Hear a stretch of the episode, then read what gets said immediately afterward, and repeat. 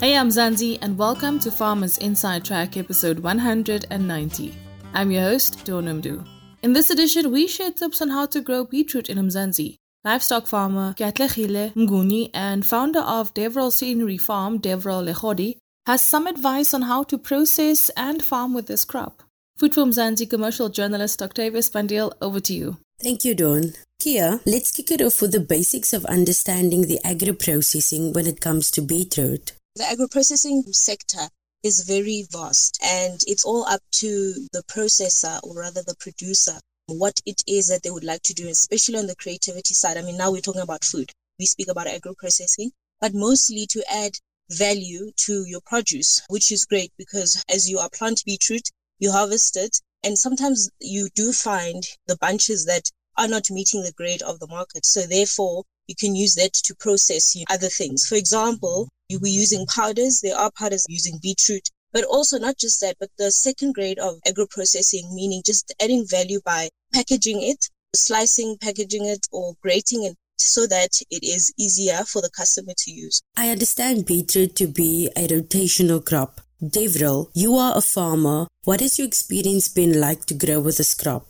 So with beetroots, it's actually one of the vegetables that I farm for crop rotation. So usually it's during winter time. Hardly ever in the summers because of my specialty and the vegetables that I do plant, which is spring onions, which is your corianders and your parsley, and also spinach and sweet peppers. And beetroots is something that eventually helps me with my soil Devrel, I want to come back to you. Having optimal soil to grow beetroot is essential. How do you do it? Do you test your soil?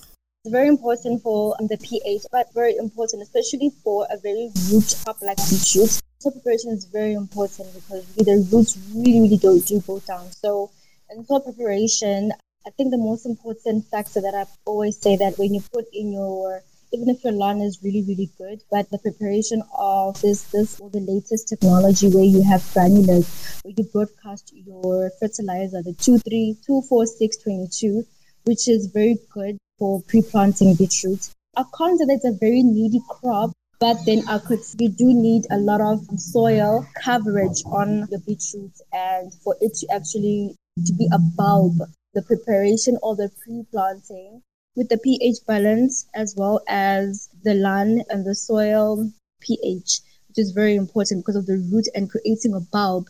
It really needs a lot of soil coverage and the prep. It's more like your onions because of the root really does go really, shallow and you really need a good harvest. But the pre-plant of the fertilizer 24622 also plays a big role in a produce like a beetroot. So the pH, yes, it does, but not as much. Devrel, what are your tips when it comes to climate change, especially with beetroot being grown in cooler seasons and in warmer areas? I believe in a star 105 Starke Ayres. So it never ever had to disappoint me whether I was planting it from the ground or I was creating my own seedlings. So with germination with the climate change, I mean, it's been brutal, I must say, especially until harvest time. Because right now we planted ground and we planted seedlings from our own when I eventually saw the difference, because the one was in the seedling trays, the seedlings that I created with the star 1105, it was okay because I took care of it in the nursery. With the one I planted on the ground, with the with everything preparations, everything was hundred percent. But now the issue came with the hotter summer and the balance was just not right. And now that I'm seeing the difference between the seedlings and the ones that I planted on the ground, it's just something else I don't even know how to explain because it's now a big challenge seeing that maybe perhaps my harvest will not be as good as the ones on the on the seedling trays obviously that I created. So with the climate change and it being hotter, you can actually see from the leaves that they really are struggling because we are on open field, especially for the vegetables, beetroot. It is so difficult to see, even if I can put in uh, as much as fertilizer, but you don't want to be so so you don't want to put so much because obviously the fertilizer will eat it up. And then, however, it's cooler in at my place, not kada I could say it gets cooler at seven o'clock. But once it gets to ten o'clock, for some reason it gets hot. And always when you try to mitigate pesticide and insecticide, for some reason you always have to keep other ways to make your produce look really good. But I must say that the difference I can see, the hotness, it does make a very big difference when I harvested in May when I'm going to harvest now. It's just the ones that I'm going to be harvesting now, it's going to be a disaster. I can actually tell because climate change really does affect us. There's no other way to make a difference, but I can actually say that once you get the, the irrigation right, especially for hot days and open fields, if you have irrigation that is sprinklers and you have drippers, say water drippers, but when it gets really, really hot, then you know you can cool your, your, your beetroot with. But climate change has got it all. Star 1105 is the one that has never disappointed me, but because of climate change, I see a huge difference.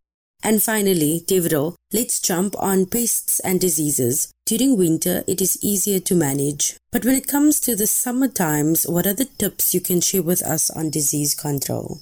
When you are planting in the in the summers, you are going to get a lot of cutworms. So I've experienced grasshoppers in the summers, and I have experienced mites. How do you get all of this? Is because of a lot of rain, and so the fungus somehow create other insects to come and bite on on your crop especially the leaves. With that being said, managing it, I would say that after rain, a day or two, just leave it and do not put any insecticide or fungicide. Really on the third day, that's when you can put in your fungicide as well as your insecticide. Then always leave every single week on the time that you have sprayed your insecticide is how you're going to control it until again probably have a heavy rain or some climate change decided to bring more insects that you don't even know. But the most important one that sometimes can cause a problem is your cutworms. The cutworms somehow find their way to your, your, your leaves and the mites eat your bulbs. It's also very important that how you prepare your land before you even transplant. It's how you prep your land for your, your beetroot. It's also very important that you put in the specific granular fertilizer called 24622 in order for mites or whatever. Some people do find rodents in their garden for some reason and eat the beetroot and shame, no harvest.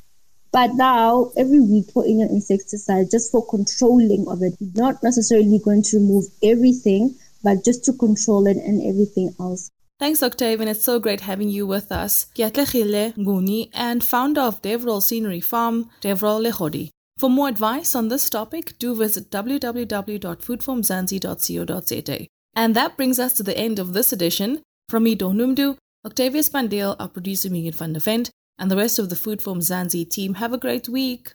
Bye for now. Life in South Africa can be a lot.